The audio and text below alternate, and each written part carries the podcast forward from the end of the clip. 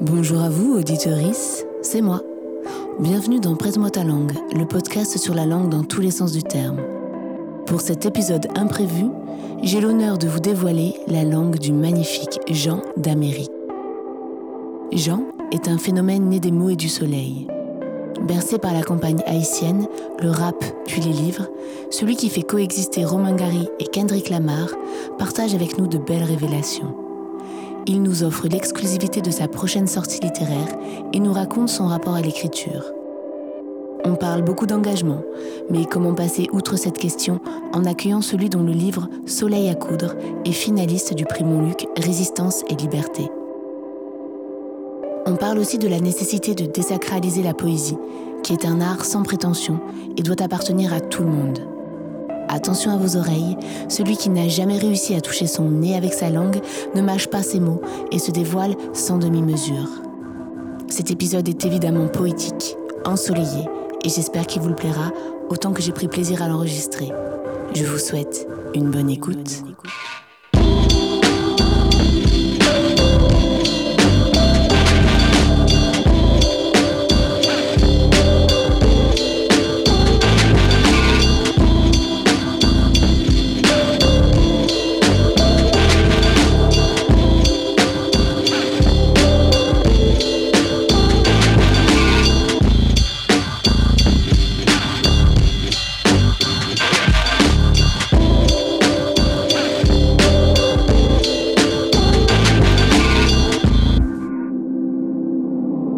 J'aime bien entendre euh, l'invité prononcer son prénom. Est-ce que tu veux bien nous dire comment tu t'appelles ? euh, Jean d'Amérique. Jean d'Amérique, c'est la classe. Comment tu te sens ? ah, Je me sens bien, euh, avec le soleil dans la tête. En pleine face. Est-ce que tu penses que le monde va bien ? ah, Le monde va très mal. Après, on va dire que c'est un peu... Euh, comment dire ? Vieillot de parler comme ça, euh, comme si ça se terminerait jamais. Mais euh, c'est une réalité, le monde va pas très bien, mais il y a quand même de belles choses qui se passent aussi. Donc, euh, bah, c'est toujours euh, opposé, la beauté, euh, la beauté qu'on peut, qu'on peut créer euh, à, à la violence du monde, à ce qui va pas dans le monde. Mm. Ça a toujours été comme ça, selon toi ? Ou tu crois qu'en ce moment, c'est pire ? Ou tu crois qu'il y aura un mieux ? Ou tu crois que t'es optimiste, t'es pessimiste ? Ou t'es fataliste sur le fait que les choses, euh, parfois, vont bien, parfois vont mal, et ce sera toujours un peu comme ça, et c'est tant mieux, et c'est tant pis ? T'es comment, toi, là-dessus ? euh, je, n- je ne me permets pas d'être pessimiste euh, face au monde, même s'il va mal, parce que... Bah, si, si je vis dans ce monde, il faut que ce monde change. Donc, il faut que mon existence ait un sens là-dedans. Donc, euh, bien sûr, euh, ça va mal, mais je, je crois pouvoir le changer. Euh, en tout cas, je crois qu'on peut le changer. Euh, et on y travaille, hein. On y travaille. C'est cool, c'est cool. Euh, mes chers auditorices, j'avais prévu de faire une pause et puis hier, donc du coup avant-hier, j'ai rencontré Jean d'Amérique, Jean que j'avais déjà croisé dans un de mes rêves avec Zep et P N L, mais surtout que j'ai découvert avec sa poésie dans la revue Muscle, menée par Laura Vasquez et Roxana Hachemi, et surtout son dernier roman, Soleil à coudre, paru aux éditions Actes Sud en deux mille vingt et un. Alors, je vous écris ces mots, je ne sais toujours pas si l'épisode va pouvoir être enregistré, mais j'y crois fermement, alors faisons comme si... J'ai fait comme si, tu vois, je regrette pas. Jean, tu es poète, dramaturge et romancier. Tu diriges le festival Transpoésie et la revue Davertige. Tu es né en Haïti il y a vingt-huit ans et tu vis toujours, en... enfin, tu vis aujourd'hui entre Paris, Bruxelles et Port-au-Prince. Est-ce que tu peux nous raconter comment tu en es arrivé là aujourd'hui ? Oh, euh, ouais, un long parcours. Enfin, pas très long que ça. Mais... Ça allait vite quand même. Euh, ouais. Euh... Bah oui, moi je suis né en Haïti, donc euh, en quatre-vingt-quatorze, euh, dans une, ouais, à la campagne, dans un petit village. Euh, et j'ai grandi là-bas jusqu'à onze ans. Donc ça, c'est dans le sud-est euh, d'Haïti. Et euh, à onze ans, donc je suis arrivé à Port-au-Prince. Euh, je fais la rencontre euh, de la poésie. Euh, et puis, je commence à écrire. Euh, je vais à l'école et tout. Et puis... Euh, c'est comment l'école en Haïti ? Ah euh, oula, c'est une question euh, qui va être compliquée parce qu'il faudrait tellement expliquer des choses. Ouais. Mais en tout cas, moi, ma rencontre avec la poésie a un lien quand même avec l'école. Okay. Euh, même si euh, je pense que je l'ai découvert avant, dans le sens que c'est d'abord par le rap. Okay. J'écoutais du rap et puis ça me donnait envie d'écrire des choses. Euh, donc je le faisais juste comme ça. Euh, j'avais pas conscience que j'ai, enfin que je voulais écrire de la poésie. Je, je savais pas ce que c'était. T'écoutais quoi à l'époque ? euh, J'écoutais euh, beaucoup de rap américain, okay. donc euh, Eminem, euh, Tupac, Lil Wayne, et puis euh, du rap créole haïtien. Aussi, du coup, euh, ouais. Donc il y avait à l'époque deux groupes euh, mythiques en Haïti qui étaient en clash. Un peu comme les West Coast, East D'accord. Coast aux États-Unis. Donc en Haïti, c'était Barricade Crew et Rock Femme. Et euh, du coup, j'écoutais ça. J'étais euh, bah, fasciné par ça, par cette musique. Donc j'ai commencé à écrire des textes euh, voilà, très mauvais. Et puis à l'école, à l'école donc, je vais croiser des professeurs de lettres donc, qui voient des choses que j'écris ou bien euh, qui... Donc avant tes onze ans, c'est ça ? euh, Là, c'est à partir de onze ans. Parce que c'est l'année où j'arrive à Port-au-Prince. Ah oui, c'est l'année où t'arrives à Port-au-Prince. Donc là, okay. je commence à écouter du rap et tout. Et à l'époque, c'était vraiment l'apogée de ce mouvement en Haïti. OK. Euh, donc là, on est entre deux mille cinq, deux mille six euh, jusqu'à deux mille huit. OK. Donc c'est vraiment l'essor du rap haïtien. Et donc, euh, voilà, donc je rencontre ces profs qui, qui remarquent un peu des trucs que j'écris et puis des choses que je produis dans leurs cours. Euh, et là, ils sont attentifs, donc ils, ils commencent à en discuter avec moi et ils m'amènent vers les livres. Mm-hmm. Et c'est là que je vais découvrir euh, euh, la poésie dans les livres, ou bien la littérature okay. tout court qui se passe dans les livres. Et ça et... t'a touché autant que, que le rap que tu écoutais ? Euh, oui, mais c'était un, c'était un chemin différent. C'était un chemin différent, c'est-à-dire il y a un autre rapport au, il y a un autre rapport euh, à la littérature, enfin, euh, qui au se passe dans les livres en fait. C'est pas la même chose, ouais. C'est, c'est pas, enfin, c'est peut-être la même chose, mais on n'a pas la même perception des deux. Euh, Mais bref, j'ai... moi, j'avais pas de livre chez moi, des choses comme ça. Donc, c'est... Vraiment, il y avait une petite bibliothèque à côté de mon école. Donc, après l'école, je vais là-bas, je lis des trucs, je lis des livres, je découvre des auteurs haïtiens, étrangers. Et puis, ce qui était intéressant, c'est que je pouvais discuter avec mes profs sur mes lectures. Mmh. Et euh, ouais, ils étaient assez attentifs à ça.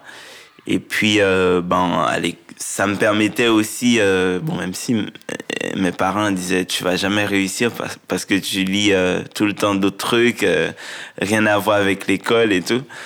Sauf que les trucs que je lisais, euh, bah, je pouvais, euh, ça me servait pour l'école aussi, quelque part, parce que... Des, des auteurs haïtiens, des... Haïtiens ou étrangers. Hein, tout, euh... tout ce qui passait par la main. Tout ce qui passait ouais. par la main, ouais. Okay. ouais. Parce que comme j'avais pas de livre chez moi, donc j'étais avide mmh. de, de ça, donc je... T'avais envie d'en bouffer, quoi. Ouais, donc ouais, je traînais partout en quête de, de bouquins. Ok. Et euh, donc, ouais, moi, je, je finis par grandir avec ces deux héritages, bien, voilà, ce double héritage. D'un côté, la musique... Euh, essentiellement rap, et d'un autre côté, les livres. Et j'ai vraiment grandi avec ça, et, et c'est pourquoi, jusqu'à présent, j'essaye de revendiquer euh, ce double héritage, euh, surtout que le rap étant euh, toujours une forme artistique euh, discriminée, euh, donc on a tendance à ne pas euh, la considérer comme... Euh, comme un art à part entière. Comme un art à part entière, mmh. comme de la littérature. Ouais, bien sûr.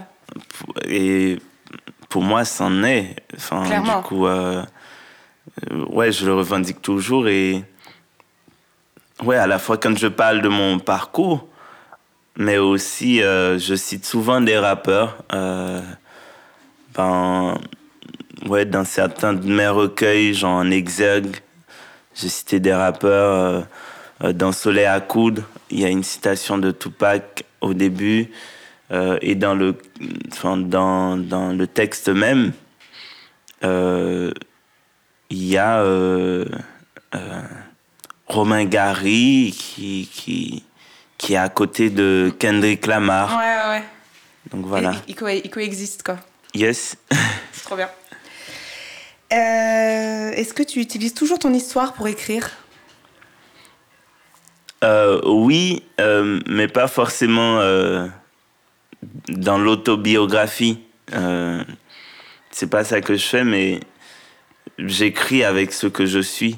C'est-à-dire euh, ouais, ma somme d'expériences humaines dans la société.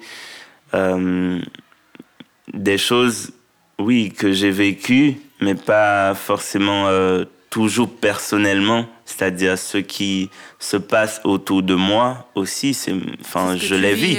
D'une, d'une certaine manière, bien d'une sûr. D'une certaine manière. Tu accompagnes les gens que tu aimes aussi, donc il, ça peut, ça peut se, ré, se répercuter sur, sur ton... et faire ton histoire aussi. Exactement. Mmh. Et moi, ce qui m'intéresse vraiment dans la littérature, c'est toujours voir comment le, le récit individuel euh, euh, peut raconter quelque chose sur le collectif, mm. euh, c'est-à-dire moi comme voilà gamin euh, ayant grandi euh, dans des quartiers populaires à Port-au-Prince, qui découvre la poésie, qui en fait et qui construit sa vie avec ça, euh, si, si je vais regarder ça, euh, qu'est-ce que ça raconte mm. euh, sur ma société, qu'est-ce que ça raconte sur le monde, bien sûr, sur l'humanité.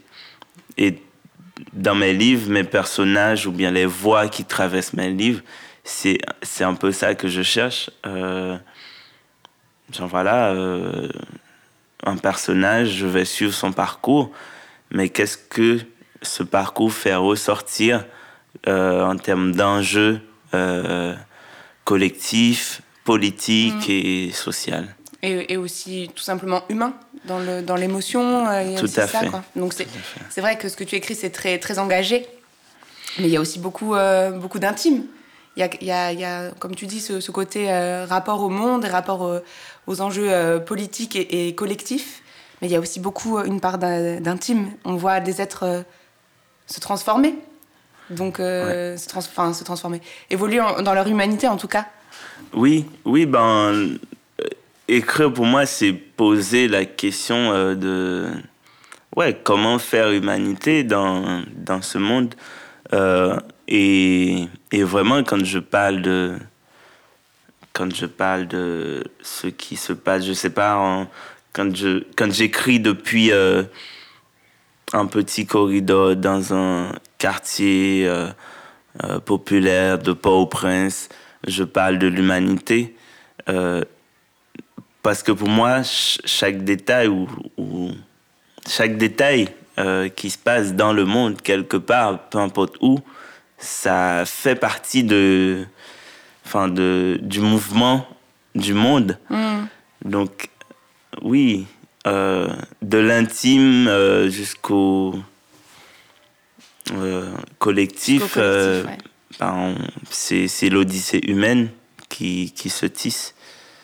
Et euh... Tu penses que l'écriture détient une part thérapeutique pour celui ou celle qui écrit ?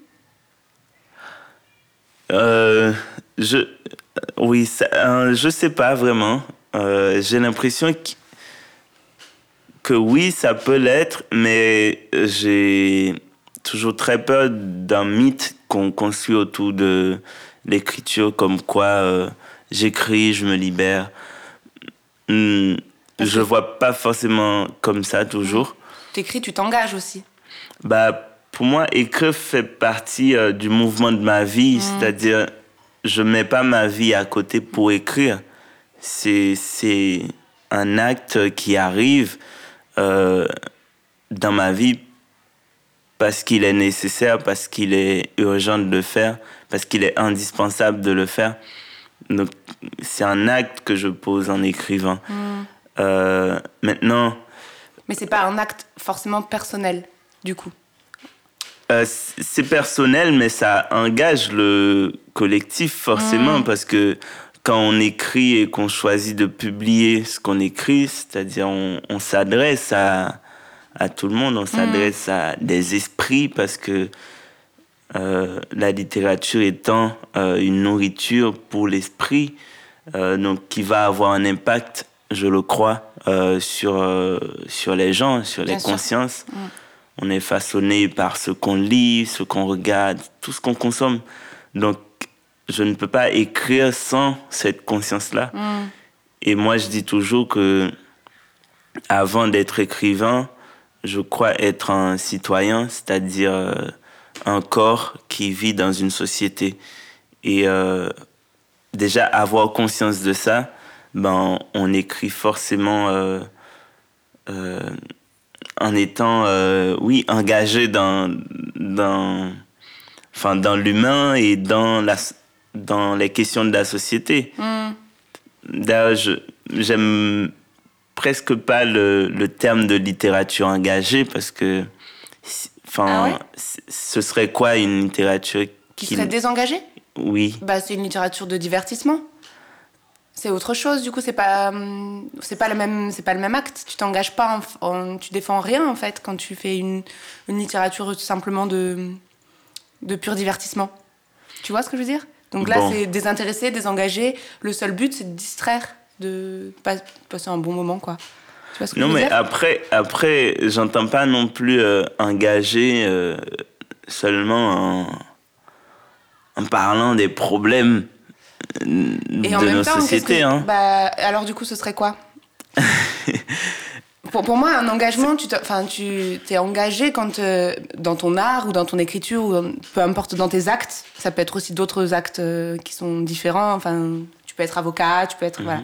Et tu choisis de défendre des causes qui sont collectives. Et ça, je pense que c'est ça l'engagement.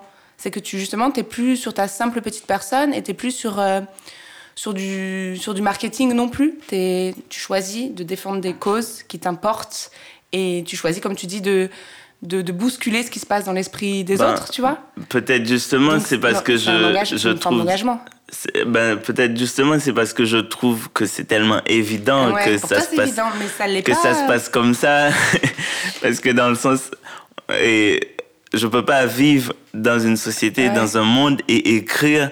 agir en dehors de ce monde. Donc... Et si tu peux ben, ben, si tu pourrais, tu pourrais. Ouais, je, je pourrais. Tu pourrais. tu pourrais, mais tu le fais pas. euh, dans Soleil à coudre, le personnage principal, Tête Fêlée, est une jeune fille de douze ans. En tant qu'homme adulte, sur quoi tu t'appuies pour écrire cette voix féminine? Je me suis mmh. posé cette question.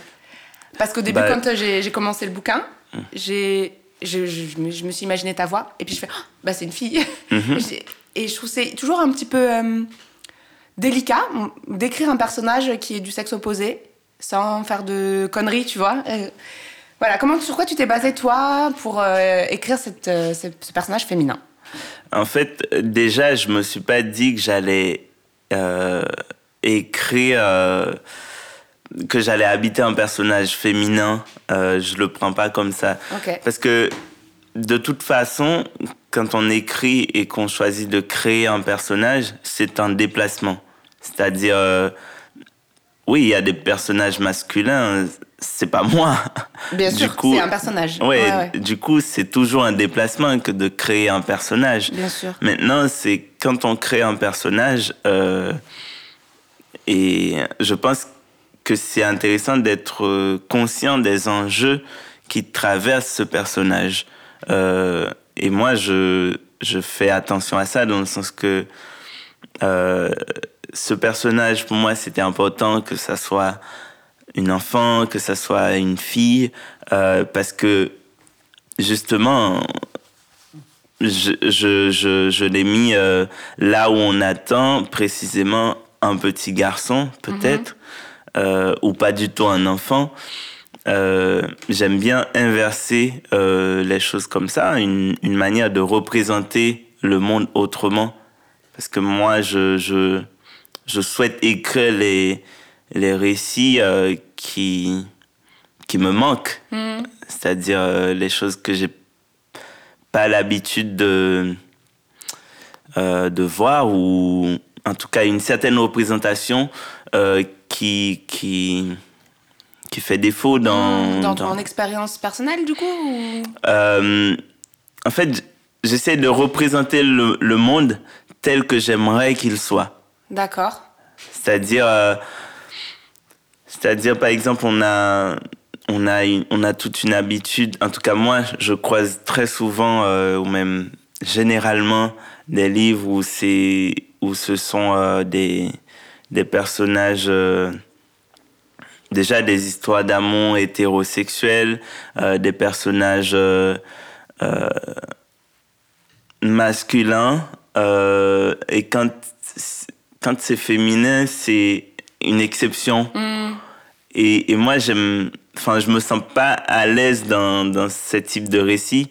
Et moi, ce que j'essaye de faire, c'est de oui, déplacer euh, le regard... Euh, représenter euh, les choses autrement, mmh. tout simplement. Donc, je me suis pas dit que j'allais écrire euh, dans une voix de femme ou bien porter, euh, euh, comment dire, porter euh, une Alors, parole pour les fait, femmes. Qu'est-ce qui t'a fait euh, dire qu'à un moment, euh, bah, peut-être fêlée, ce serait une jeune fille et pas un jeune garçon? Ben justement, à quel moment tu t'es dit, euh, il faut que ce soit une jeune fille? Ben parce que, parce que comme... On, a, enfin, on attendrait un, un, un garçon. garçon. Tu voulais, tu voulais briser ça, quoi. Exactement. Briser les habitudes euh, classiques. Euh... Exactement. Ok, ok, très bien. Parce qu'il y a des choses qu'on attribue, euh, ou, ou je dirais même, on, on assigne, ouais. euh, tu vois. Oui, c'est systématique, fille, quoi. Euh, hum. c'est ça, garçon, c'est ça. Donc... Et tu penses qu'il y a une langue féminine et une langue masculine dans, dans les voix de la littérature? Non, je pense pas. Euh... Tu penses qu'il faut écrire comme une fille... Enfin, c'est, c'est... je vais essayer d'être un peu plus précise, mais tu penses qu'il faut écrire un personnage féminin en te basant sur, euh, bah, du coup, une documentation sur comment elle pourrait penser, parce que du fait qu'elle soit une femme et, et moi un homme, est-ce qu'elle va penser de la même manière, ou est-ce que est-ce qu'il y a vraiment euh, un genre dans la pensée, ou pas du tout? euh, Pour moi, pas du tout. Euh... Pas du tout, euh, parce que... Ouais, je peux pas, je peux pas définir la pensée d'une personne selon qu'elle soit une femme ou un homme. Mmh. Euh, ça serait trop réducteur. Clairement. Et puis. Euh... Ça a été fait. C'est déjà fait.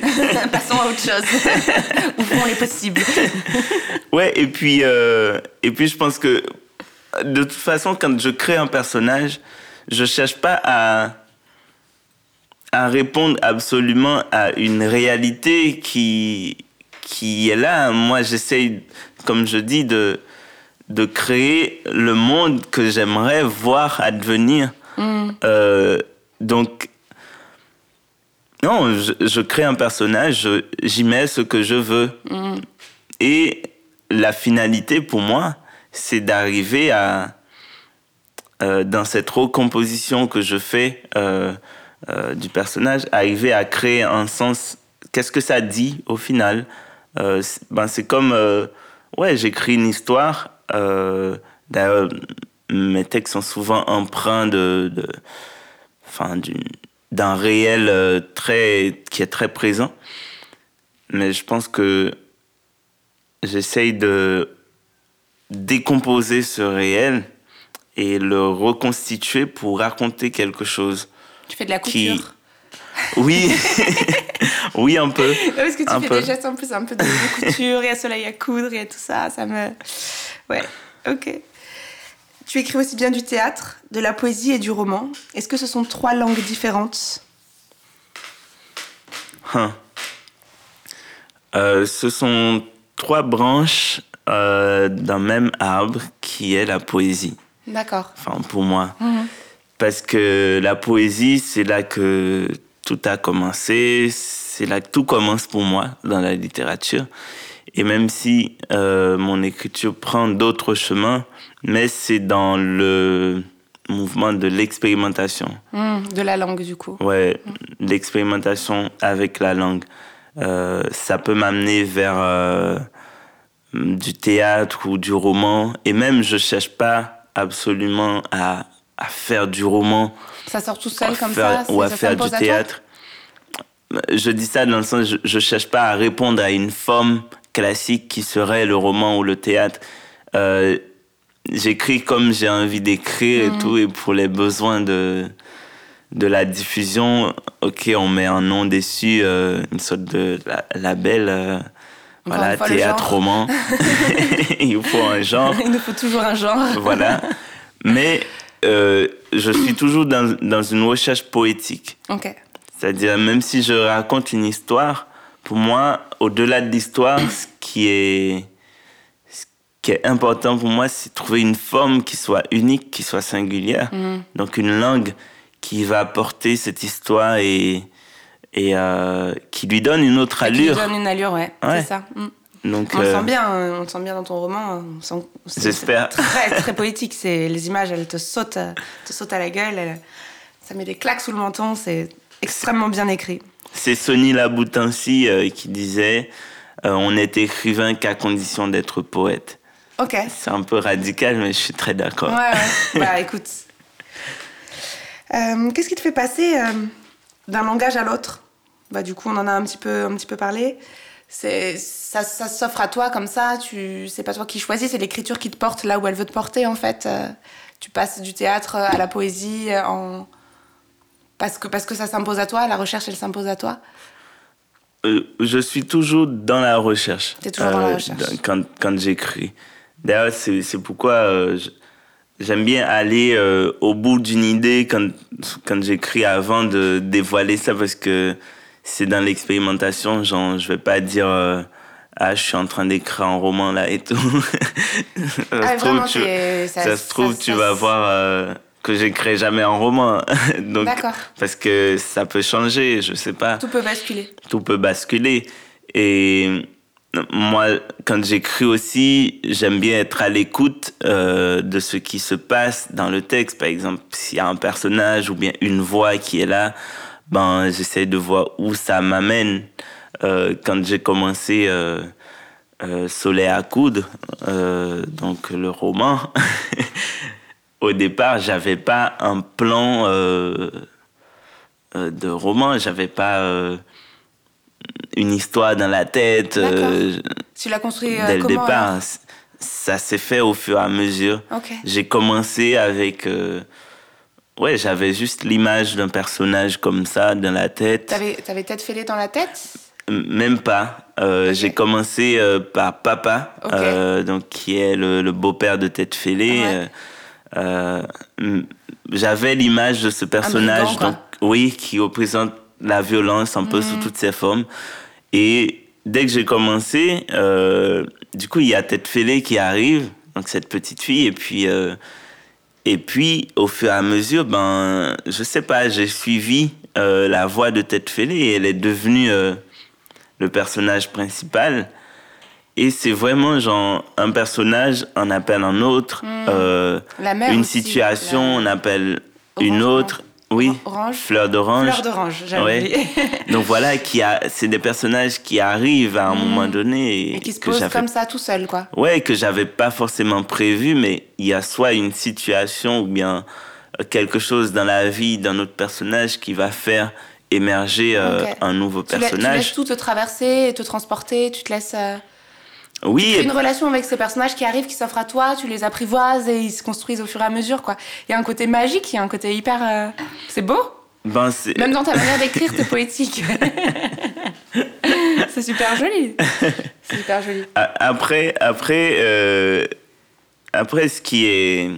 ce, qui est... ce qui peut être très laborieux aussi, c'est, c'est que pour moi, quand les personnages ils arrivent, ou bien les situations arrivent dans, dans le texte, Euh, je dois avoir conscience de pourquoi ils sont là, qu'est-ce que leur présence euh, veut dire. Mm.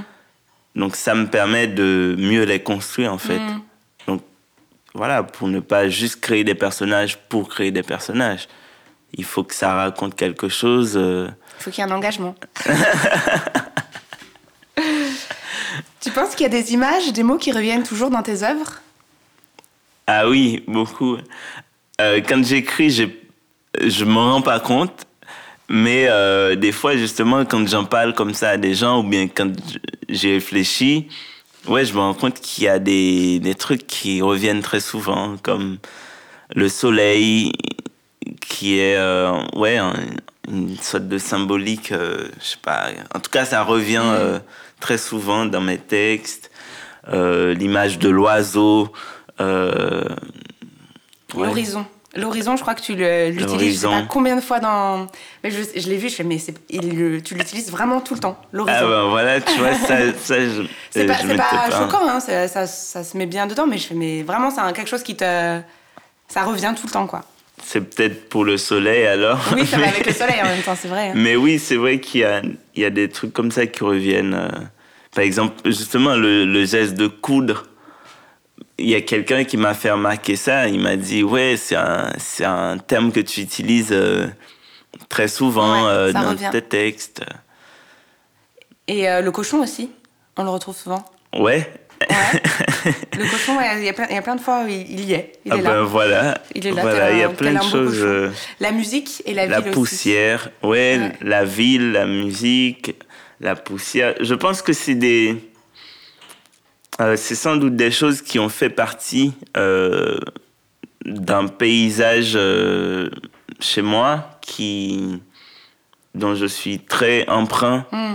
C'est-à-dire, euh, moi, j'ai grandi à la campagne, euh, donc euh, où voilà, mes voisins, c'était les oiseaux, la rivière, euh, les arbres, et cetera. Le, voilà, les étoiles, la nuit... Euh, le soleil. Mm. Donc, il y a tout ça. Et puis, euh, d'un autre côté, quand j'arrive à Port-au-Prince, donc, qui est une très grande ville, euh, bondée de gens, et qui bouge ça beaucoup. Bouge, ça brasse, ouais, j'imagine. Ouais, et euh, c'est vraiment un joyeux chaos, quoi. Donc, là, cette ville a, s'est imprimée vraiment en moi, et donc, on va retrouver des choses euh, là-dedans. Je sais pas, la poussière, euh, ouais, tout ce qui renvoie à la ville, mm. je pense que ça, ça vient de là. Et puis après Port-au-Prince, donc j'ai, voilà, je suis toujours dans des villes euh, un peu euh, qui Et prennent tu, beaucoup de place, quoi, chez moi. Ce que tu trouves en Occident, tu le réutilises dans tes textes? Comment? Ce que tu trouves en Occident, du coup, c'est des, des images que tu, ré, tu peux réutiliser dans tes textes? Ou t'es toujours euh, en En étant de... ici? Ouais. Ça a changé euh, ton écriture? euh, je, je ne sais pas si ça a changé. Euh, non, je crois pas. Enfin, quand je dis changer, bien sûr, ça j'espère que ça change tout le temps parce que... C'est en mouvement, bien sûr, c'est vivant. C'est en, c'est en mouvement. Euh, mais j'écris sans doute toujours avec un, un imaginaire euh, euh, haïtien. Ouais. Parce que c'est tellement imprimé c'est chez base, moi. C'est ton socle, quoi. C'est là que j'ai grandi. Et puis aussi, euh, je me sens attaché, genre, euh, comment dire, politiquement aussi euh, à ce pays. Genre, je, je me sens concerné euh, tellement par ce qui se passe euh, en Haïti. Donc, c'est toujours présent parce mmh. que c'est imprimé dans ma chair. Mmh. Mais ça se frotte à... à d'autres imaginaires aussi, genre en vivant euh, en France, ben voilà, je je côtoie autre chose, je côtoie un autre euh, environnement, donc ça forcément ça, en tout cas ça s'imbrique d'une manière ou d'une autre, ça s'imbrique euh, dans, enfin dans ma vie et Bien donc sûr. dans mon écriture forcément. Inévitablement, ouais. Ouais, c'est comme euh, il y a pas longtemps, j'en discutais avec quelqu'un. Euh, Il y a des, il y a des trucs qui sont apparus dans certaines, dans certains de mes textes. Après, je me dis, ah, mais oui, en fait, euh, euh, j'aurais, euh, j'aurais jamais écrit ça si j'ai pas été, euh, si euh, t'avais pas été ici, en Europe. Bien sûr, ouais. Euh, ouais. Oui, forcément. Il y a ça, des choses comme ça. Ça, ça t'impacte, ouais. Ouais. Euh, si t'es d'accord, j'aimerais bien partager avec les auditoristes euh, ton poème qui est paru euh, dans la revue Muscle, le numéro trente et un. Vas-y. T'es d'accord? J'ai le droit de le lire?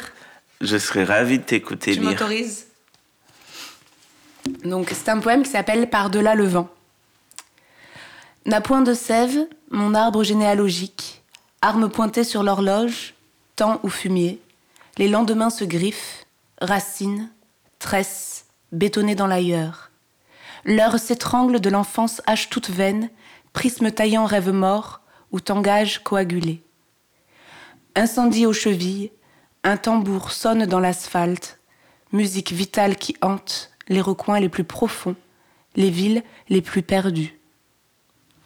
Toujours un pas à semer, une terre vierge à fouler, toujours à lécher un autre horizon, pour remplir valise de mots nomades.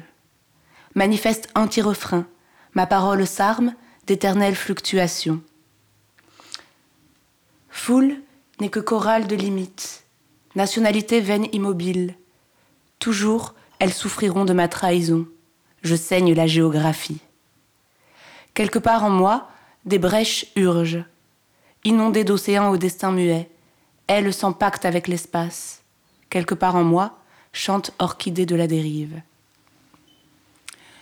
Je viole lisière, un soleil attend ma fièvre à l'autre bord pour faire l'amour. Lune sans quartier, manufacture d'errance qu'il faut pour me fabriquer, semelle atelier de transhumance pour signer mon étoile. Ne m'appelle pas, là où il n'y a que, que ciel fixe à chérir, mon nom siège dans la cendre des frontières, qui encercle mon fredonnement, mourra par le cri explosé. Les trottoirs m'apprennent à danser. Ma paume sans cesse cueille des villes, leurs rêves gris, leurs murs et des enfances affalées contre, leurs bus chargés nourrissant le songe, leurs bleus miroirs. C'est ainsi que j'affronte la grande nuit, que je signe le poème, drap qui léchera les rues, gavé de sève pourpre. C'est ainsi que je trouve soleil à graver au front matinal. Dans ma vision secouée des choses, je fabrique lunettes en toute contrebande pour rendre au miroir leur conscience floue. Flamme s'allume elle-même, illusion n'est point la boue scintille dans le ciel des cochons. Quand un frisson s'active, les corps balayent leur nom, racines et ascendance. L'amour est, jeune comme la révolte. L'amour a, l'âge des subversions. C'est tellement beau. Bravo. Bon, ben, pour bravo la lecture. À toi. Bravo à Et toi. Et merci, merci. Ça voilà. m'a fait plaisir. Comme ça, de... vous avez un petit clin d'œil euh, poétique de Jean, parce que euh, c'était nécessaire. Est-ce que tu te souviens du moment où tu as écrit ce texte? huh.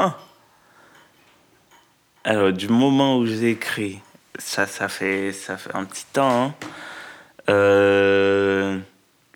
Mais c'est, c'est, c'est, c'est un long poème. Euh, c'est qu'une partie? Là, là, c'est qu'une partie. D'accord. C'est un long poème que j'ai écrit euh, à un moment où je, je voyageais. Euh, je faisais beaucoup d'allers-retours entre Haïti et la France. Mm. Euh, donc, ouais, j'en ai écrit euh, ici, en France, j'en ai écrit en Haïti. De ce même poème, il a, il a été écrit un peu en Haïti, un peu en France. Il a été écrit sur les routes à chaque fois ou... Oui, parce que je, je voyageais entre les deux très souvent. Okay. Donc, ouais, je venais en France un, un, deux, trois mois. Je rentrais en Haïti un, deux, trois mois. D'accord. Des fois, sur le même mois, je faisais euh, deux, trois allers-retours. Donc, et puis, c'est un texte que j'écrivais euh, dans, une, dans un état d'esprit... Euh, justement, comme c'est titré « Par-delà le vent », donc euh, quelque chose euh, qui se situe vraiment euh, à la marge, qui, qui désobéit, euh, qui cherche un autre horizon. Mmh. Euh, donc voilà, c'est comme si c'était le mouvement du voyage ouais, perpétuel, on le, on le en fait. Ce, on le voit, ce va-et-vient, on le ressent hein, carrément. Voilà. Et euh, à quel moment tu te dis... Ce poème-là, il est terminé et il est bon. Hein. euh, bon, Et... il est comme ça, il est bien comme ça, tu vois. Il après, est... après, je cherche une... Quand j'écris un texte, donc je cherche une... quelque chose, euh... je cherche à dire quelque chose.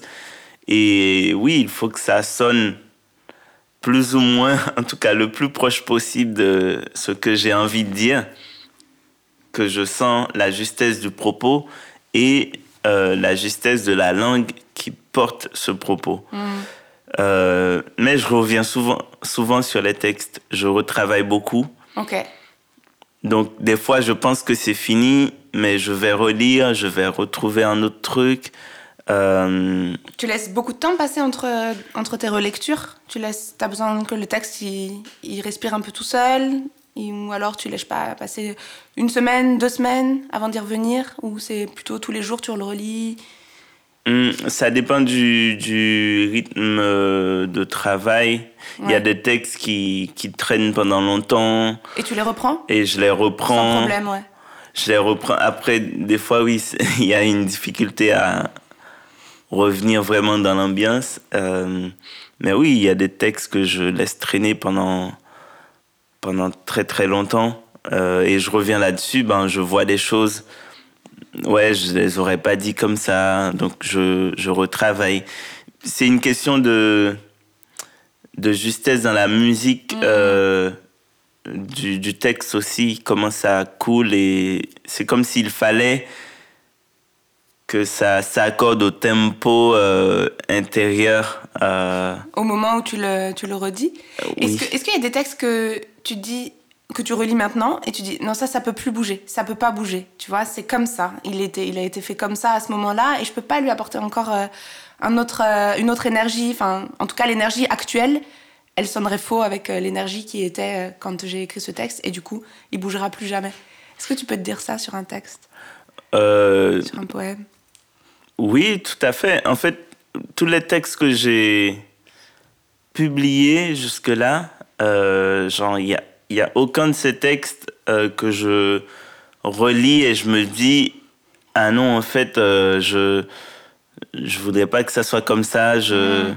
je l'écrirais pas comme ça et tout. » Non, en fait, ouais, tous les textes que je, j'ai publiés jusque-là, je les assume à, à cent pour cent et je me sens à l'aise avec. Okay. Mais parce que aussi, c'est, c'est toujours passé par des, des longs moments de maturation. Mmh. Euh, donc, ils, ont été, ils ont déjà été suffisamment euh, réfléchis avant. Réfléchis, remaniés, mmh. okay. voilà, purgés.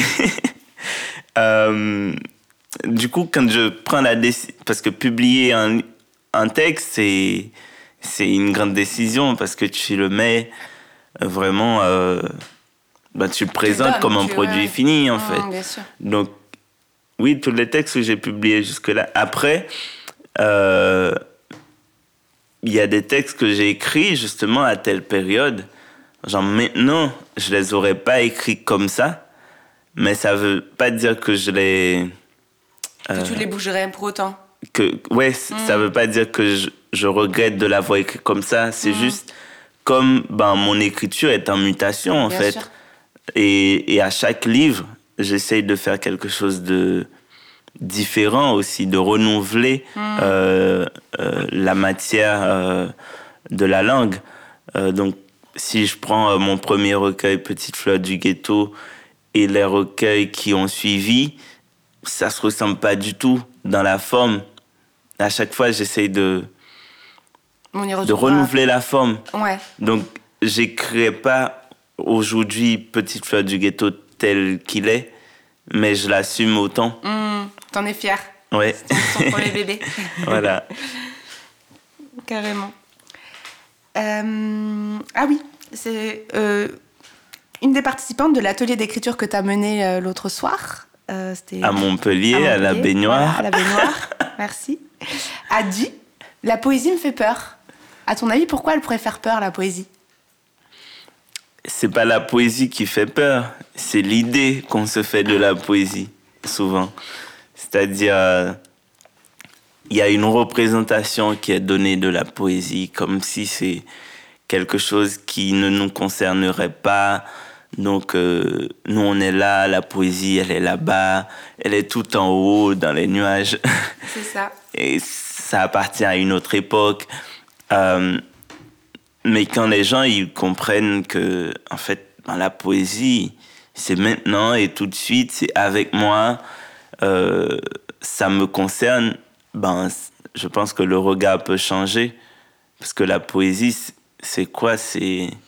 Mais est-ce que tu ne penses pas que c'est parce que la poésie, elle s'est aussi grandement ouverte que ça, maintenant, c'est possible de, de décomplexer les, les, de la décom... Enfin, elle est déjà décomplexée, elle est, on n'est plus dans une maîtrise euh, particulière, on peut, on peut écrire de la poésie de mille et une manières, enfin, d'autant man- de manières qu'il y a d'êtres humains sur Terre. Ouais. Et le fait que ça se soit pleinement assumé, est-ce que, du coup, bah, ça ne va pas aussi un peu démocratiser euh, les lecteurs et les lectrices? Ben, là, là, tu touches à quelque chose qui est notre rapport à la poésie. C'est pas la poésie en soi qui est euh, complexée, c'est notre rapport à la poésie, euh, notre manière de, de la diffuser, oh. et cetera. Euh, et oui, je pense que c'est, c'est très bien que de plus en plus, il y a de, de nouveaux moyens de diffusion de la poésie, de nouvelles formes de... Voilà, pour que le poème puisse euh, faire irruption chez les gens et qu'il y ait un rapport, comme tu dis, décomplexé avec cette forme qu'on a toujours euh, euh, regardée euh, comme poussiéreuse, ouais, euh, c'est ça. Enfermée quelque part. Mais... Bah, c'est un petit peu aussi ce qu'on continue de transmettre dans les écoles. Oui. Moi, je, le, je le vois, je le vois toujours dans les cahiers de poésie des enfants, euh, bah, du Jean de La Fontaine. Euh, du... Effectivement. Je dis pas que voilà, c'est pas bien, mais par contre, il faudrait peut-être un peu plus montrer euh, aux enfants déjà que la poésie, c'est aussi Karl Norak, que c'est aussi d'autres, d'autres auteurs et autrices, mm-hmm, qui font une poésie beau, enfin, beaucoup plus... Euh, enfin, qui est très différente, en tout cas, de celle qui était au, hier. Tout et à fait. Je pense que ça, ça passera par là. Et puis aussi, déconstruire le, le mythe euh, du poète... Mm. Euh, parce que, en fait, je vais souvent dans, dans, dans les écoles pour intervenir et effectivement, à chaque fois, les, les élèves, ils ont une idée de la poésie.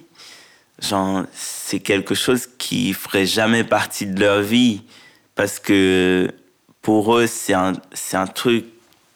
Euh, des siècles passés. Ah ouais, ça n'existe plus. Euh, ils sont ça... tous morts, les poètes. Voilà, ils sont tous morts, les poètes. Et puis, euh... et puis, il y a une sorte de sacralisation, ouais, comme ça. Euh, genre, non, la poésie ne me concerne pas. Ah, ah, ah. Donc, oui, il faut renouveler euh, la manière de... Le rapport. Ouais, le rapport à la poésie, il faut renouveler ça. Euh... Et puis aussi, quand je dis déconstruire le mythe du poète, c'est-à-dire, euh, moi, je... Je ne veux pas, comme poète, euh, montrer que c'est spécial, en fait, que c'est exceptionnel, dans mmh. le sens que... Ouais. Oui, c'est sacré. C'est pas sacré. C'est pas sacré. Non, c'est accessible à tous. Euh, c'est accessible à tous. Écoute-toi et, et dis, quoi.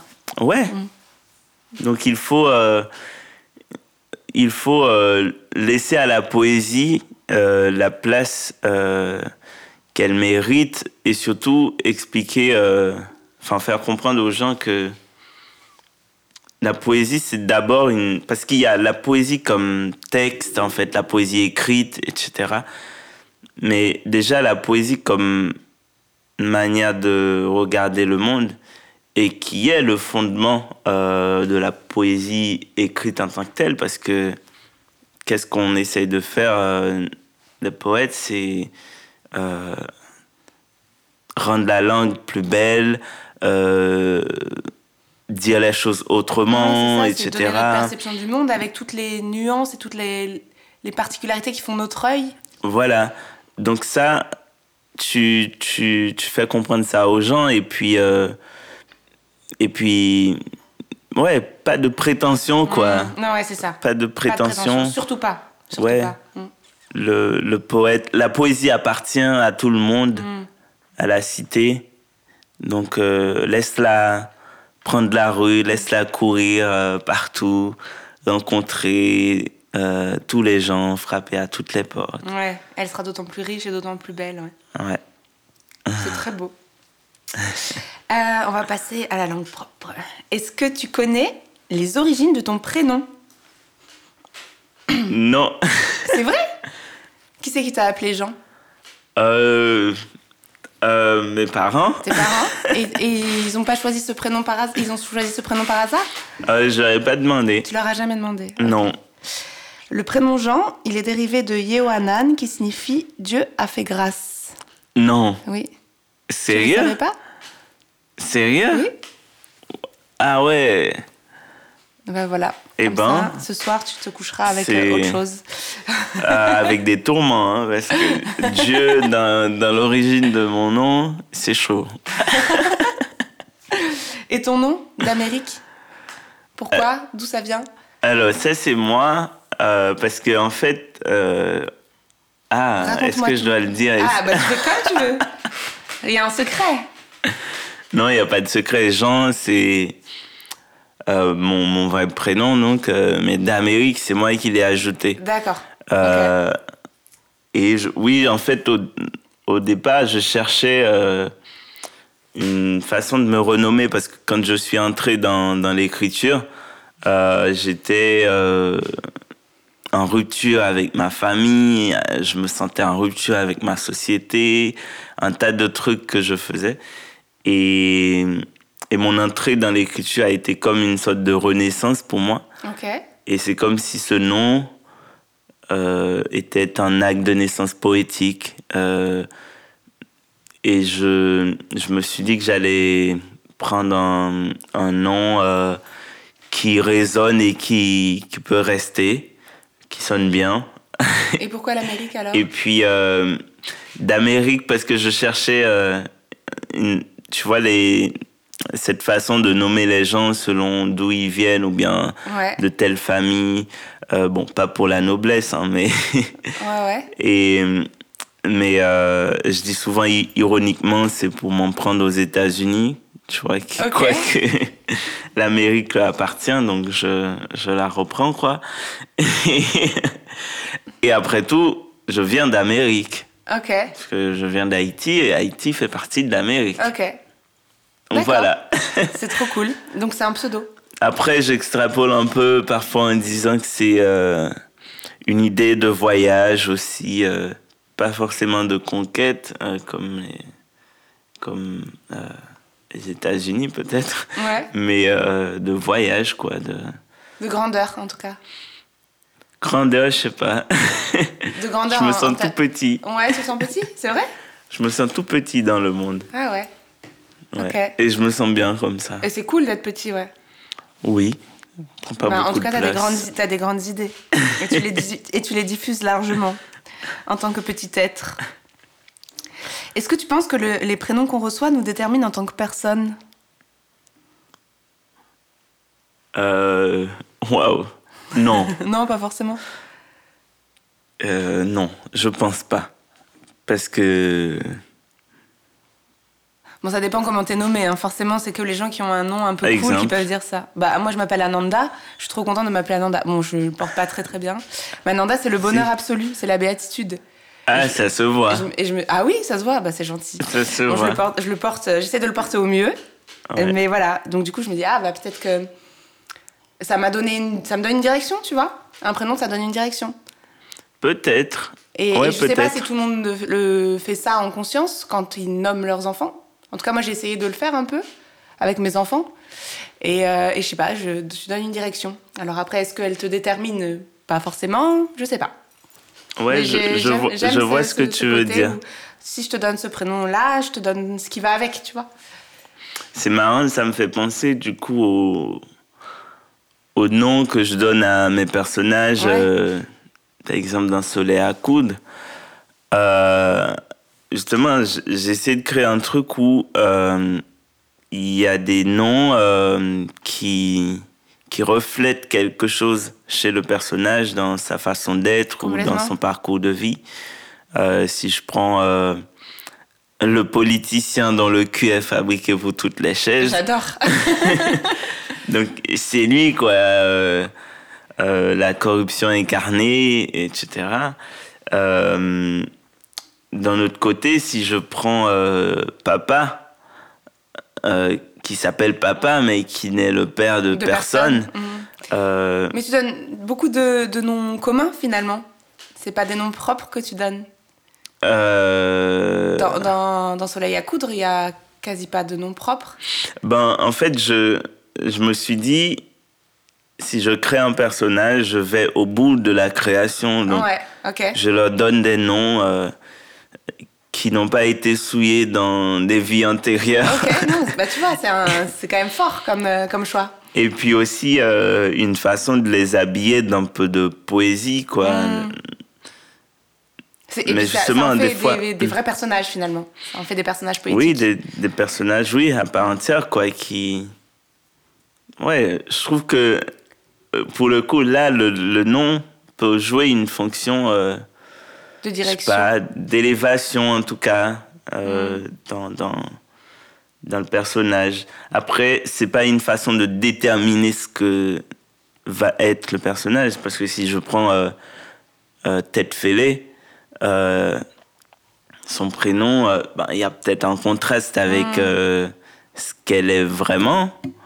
Euh, parce que si on prend Tête Fêlée dans le sens de quelqu'un qui aura, qui aurait pas la tête droite et tout, euh, pas la tête en place, mais elle, tu vois, c'est une petite fille... Euh, qui a une détermination, une force de caractère, qui est très lucide mmh. dans tout ce qu'elle elle fait. Est claire. Ouais, elle est au clair. Ouais, elle se bat et elle, elle va où elle route. veut, tu mmh. vois.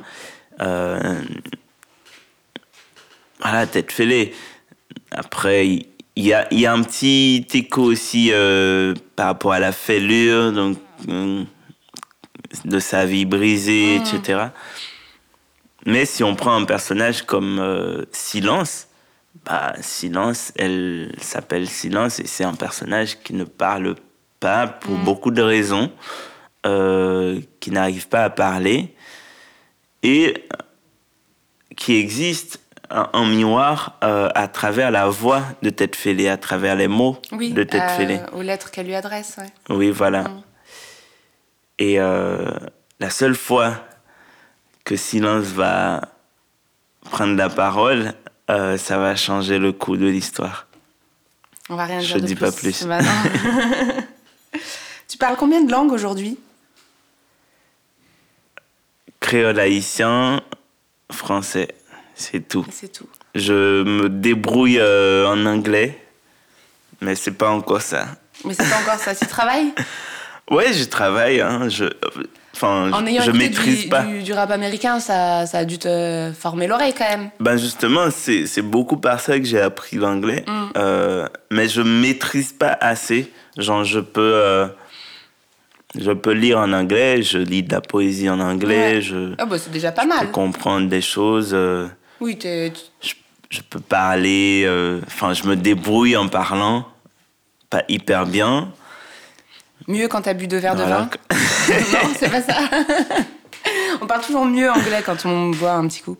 Ou de enfin, juin. En tout cas, moi, je, je, je parle Ou mieux. Ou de juin. Ou, alors ça, moi, non. Ça, je pourrais pas. Je, après, je, j'ai peur de parler. Je sais plus euh, comment je m'appelle. Moi, c'est pas ça qu'il me faut. Il faut que je boive. Est-ce que tu as un mot ou une expression préférée ? Un mot ou une expression préférée ? Ben, mot, je dirais soleil. Parce que je... ton, ton grand soleil. Ouais, c'est partout. C'est partout chez moi. Ouais. Euh, expression, je sais pas. Enfin, j'ai pas en tête là. Euh... C'est pas grave. Hein. Un mot, c'est cool déjà. Un soleil, c'est bien. Est-ce qu'il y a un mot qui te fait rire ? Un mot qui me fait rire. Euh, je, je suis très mauvais pour ces genres de choses. Ce genre de questions. J'en ai encore plein, alors euh, prépare-toi. Euh... Je, peux t'en, je peux t'en donner d'autres, hein, peut-être que tu seras plus inspiré. Tu utilises quel mot ou expression pour dire ta colère ? Merde. Tu dis merde tout le temps ? Oui. Ouais. Merde. Ouais. Et ta euh, joie ? Ça, ça joue avec putain. Mais... Putain et merde, ok. Ouais. Et ta joie ? Quand t'es content ? Génial. Tu dis génial ? Ouais. C'est quoi ? Génial. Tu... C'est vrai, tu dis ça ? Yes. Yes, yes, génial. Trop et, cool. Et trop cool. Ouais, je dis ça aussi, ouais. C'est quoi qui te met en colère ? Tu veux dire... C'est, c'est quoi qui peut te ah. mettre en colère ?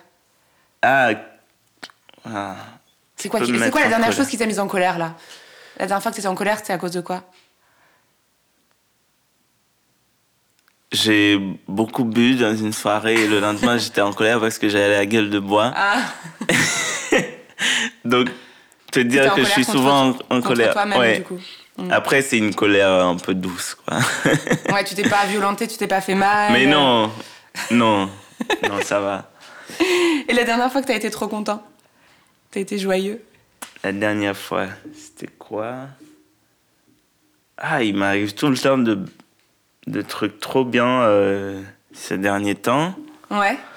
Euh, la dernière chose, euh, c'était quoi, c'était quoi? Ah ben là... Euh, le prix je... La sélection au prix, non? Oui, là, je viens d'apprendre, voilà, avant-hier, que Soleil à coudre est finaliste du prix euh, Montluc Résistance et Liberté. Bravo, monsieur. Donc, c'est cool. Ah, c'est, c'est vraiment beau. Voilà. C'est trop bien. Euh, c'est quoi le dernier mot que tu as appris?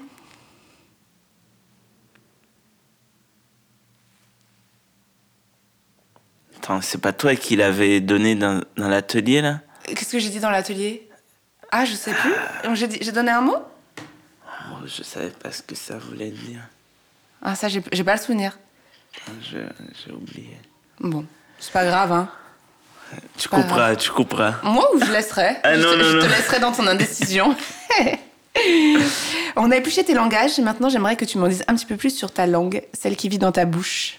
Est-ce que tu sais faire des trucs improbables avec ta langue? Genre la rouler, la claquer... Euh... La plier d'une façon bizarre? Ah non, ça, j'arrive tu sais pas avec... Faire tu sais j'arrive pas, faire pas avec... Non, non, j'arrive... Justement, depuis tout petit, je... Tu vois, les enfants, ils jouent avec ça et tout. J'arrive jamais à faire, faire des trucs... J'arrive jamais à faire des trucs, genre... Euh, hors du commun, comme ça, avec ma langue. Pourtant, je voulais bien. Parce que... Je suis fasciné quand je vois des enfants, tu vois, qui le font. Après, il y a un jeu qu'on faisait euh, souvent, on essayait de, tu vois, comme le, comme le bœuf, de, est-ce que tu, tu peux toucher ton nez avec ta langue? Et tu y arrives? C'est horrible, non. Tu y arrives pas? Non, j'ai non, essayé plus, plein de fois, mais j'y arrive pas. Mais alors, en, en plus, ça, ça fait faire une gueule vraiment tordue. Mais, mais j'ai je trouve, essayé plein de fois. Je trouve ça super comme. C'est euh... classe, hein? Je trouve ça super comme mouvement. Je suis d'accord avec toi. Ouais. Euh, c'est quoi la chose la plus folle que tu as pu ressentir avec ta langue?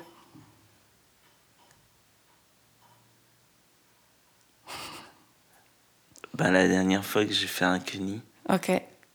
Ça c'est, ça, c'est les choses les plus folles. Ça, c'était très fou. Ok. Après, je fais plein d'autres trucs avec. Hein, mais... mais ça, c'est la, la dernière chose la plus folle. Très bien. Ouais. Quel est, selon toi, le goût le plus horrible que ta langue ait porté? Ah. Euh... Attends, attends... Bah, les bonbons. Des bonbons? Ouais. Mais lesquels? N'importe quel bonbon. T'aimes pas les bonbons? Que, parce que je... Ça fait quelques années que je... mange pas de choses sucrées comme ça. Ah ouais? Où il y a du sucre ajouté. Machin. D'accord. Du coup, euh, si je mets ça dans la bouche, euh, je, je suis pas bien. Genre, c'est horrible. Si, ouais, si je mange quelque chose de sucré, euh, voilà, un bonbon... Ça passe je, pas du tout. Je, ouais, je serais pas du tout bien. Ah ouais, c'est dingue. Voilà. D'accord. C'est par conviction? C'est par juste, simplement, ça t'allait pas, le sucre euh, euh, p- Ni l'un ni l'autre, c'est juste... Euh, en fait, en Haïti, on consomme beaucoup de sucre. Ouais. Euh, parce qu'on en produit, en fait. Et euh, à un moment donné, je me suis dit, mais pourquoi je mange autant de sucre? C'était pas une addiction, mais genre, je, je l'ai remarqué, quoi. Et je me suis dit, j'arrête. Et depuis, ça m'a pas manqué. Là, ça fait, euh, ça fait euh, sept huit ans. Euh... Que tu manges plus de sucre? Ouais, ça D'accord. me manque pas. Okay. Je parle de sucre, oh ouais, rajouté, sucre hein. ajouté, industriel. Ouais. Bon, d'accord, ok. Ouais. Très bien. T'es plutôt bière ou plutôt vin? Bière. Okay. Vive la bière. Vive la bonne bière. Oui. T'es plutôt ricolé ou raclette? Ah, ricolé. Ouais. On change pas une équipe qui gagne. Oui, ça c'est sûr. Bon, très bien. Raclette. Oui, j'aime bien aussi, T'aimes ça mais aussi? T'en manges? Ricolé. Ricolé. Ouais. Comment okay. tu connais le ricolé? Bah, je, je me suis un peu renseignée quand même. Après, ah. c'est... Euh, bah oui. D'accord. Je me suis un peu renseignée sur les plats euh, Après, c'est vrai que c'est des... le ricolé, tu le retrouves en Afrique, tu le retrouves à La Réunion, c'est quelque chose... Alors, je sais pas, je sais pas si c'est ouais, exactement... Ouais, dans d'autres pays de l'Amérique latine complètement. Aussi. Euh... Si c'est le même, mais euh, en tout cas, c'est un riz bien aggloméré, bien, bien solide, que t'agrémentes de, de poids divers et variés en fonction de, de là où tu es, quoi. C'est... Voilà. Ouais, ça peut, ça peut changer... Euh... Dans la manière de préparer, ça peut changer d'un pays à l'autre, mmh. d'une région à l'autre. Et toi, il est, il est comment ton ricolé Mais... idéal ? Euh, mon ricolé idéal, c'est... Bon, déjà, le riz, c'est un riz haïtien qui, est... qui a une... une texture particulière, un goût euh, particulier, euh, une couleur, une odeur. D'accord. Euh... Et ça n'a rien à voir avec le riz qu'on trouve... Le euh... riz blanc, là, qu'on retrouve... Oui, bah, le riz blanc, oui, mais on... enfin, moi, je bouffe... mange beaucoup de riz euh, basmati ou... Ça n'a rien à voir un avec peu... le riz ouais, qu'on retrouve pas, ici. Ok, d'accord. C'est vraiment, c'est vraiment très très différent. Ok. Ouais. C'est pas parce que je suis haïtien, hein, bah, si, mais euh, non non, mais c'est, c'est vraiment c'est différent. C'est pas la même chose. Parce okay. que on mange pas que ce riz-là en Haïti, on mange plein de types de riz qui viennent. Euh, mais celui euh, avec lequel on fait le riz collé, il est vraiment particulier, quoi. On, on en fait avec tous les types de riz, mais moi, j'aime particulièrement celui qui est fait avec donc, ce riz haïtien. Comment il s'appelle, ce riz là ? On l'appelle euh, Richella. OK. Et euh, voilà, qui, qui, euh, qui a une, euh, voilà, une texture, une odeur particulière que j'aime bien. Et puis, avec des pois rouges. OK. Voilà. Des pois rouges donc, et... En, en fait, on cuit le riz... Avec les pois. Ok. Genre en même temps. Tout, tout, tout, tout ensemble. Du coup, euh, donc le pois va. Ag, les pois vont agrémenter, tu vois, le, le riz texture, aussi, euh... ça va faire la texture. Ok. Euh, voilà. Magnifier le goût. Et puis on met des épices. Euh, voilà. Quoi comme épices ? euh, on, on peut mettre tout type d'épices, hein. Euh, euh, bah. Poivre, euh, euh, euh, euh, les, les cubes là et tout. Okay. Euh, chacun, chacun fait à sa sauce, quoi. D'accord, très bien. Bon, bah, sous. sous... Piment. Euh... Après cette, cette information capitale sur le ricolé, on arrive à la fin de ce podcast et euh, j'aimerais un petit peu que tu me dises, on fait un petit instant actu, qu'est-ce que tu fais en ce moment ? Ça sort quand ? Et je précise que tous les liens de, de ce que tu vas dire seront dans la description. Avec euh, tous les liens de ce qu'on a dit aussi avant, euh, évidemment. Dis-moi ce que tu fais là. Tu, tu parles en termes de en actu. Travail. En ouais, actu ouais. Ah, je... Bon, j'ai, j'ai plein de choses en ce moment, ouais. euh, des événements et tout. J'ai eu trop de la chance euh... de t'avoir euh, une heure euh, rien que pour moi. Ouais, des... je fais surtout des événements en ce moment, donc... Euh... Ben, il y a la lecture musicale de Cathédrale des Cochons euh, à Montpellier. Ouais, là c'est ce soir, donc euh, ce, mon podcast ne sortira pas avant ce soir, c'est sûr que non. Mais en tout cas, à la okay, prochaine, les prochaines reprends. Dates, vas-y, va plus loin. Euh, mes actualités en ce moment. Euh, euh, le neuf février, euh, je fais une lecture musicale à la Maison de la Poésie à Paris. Ok.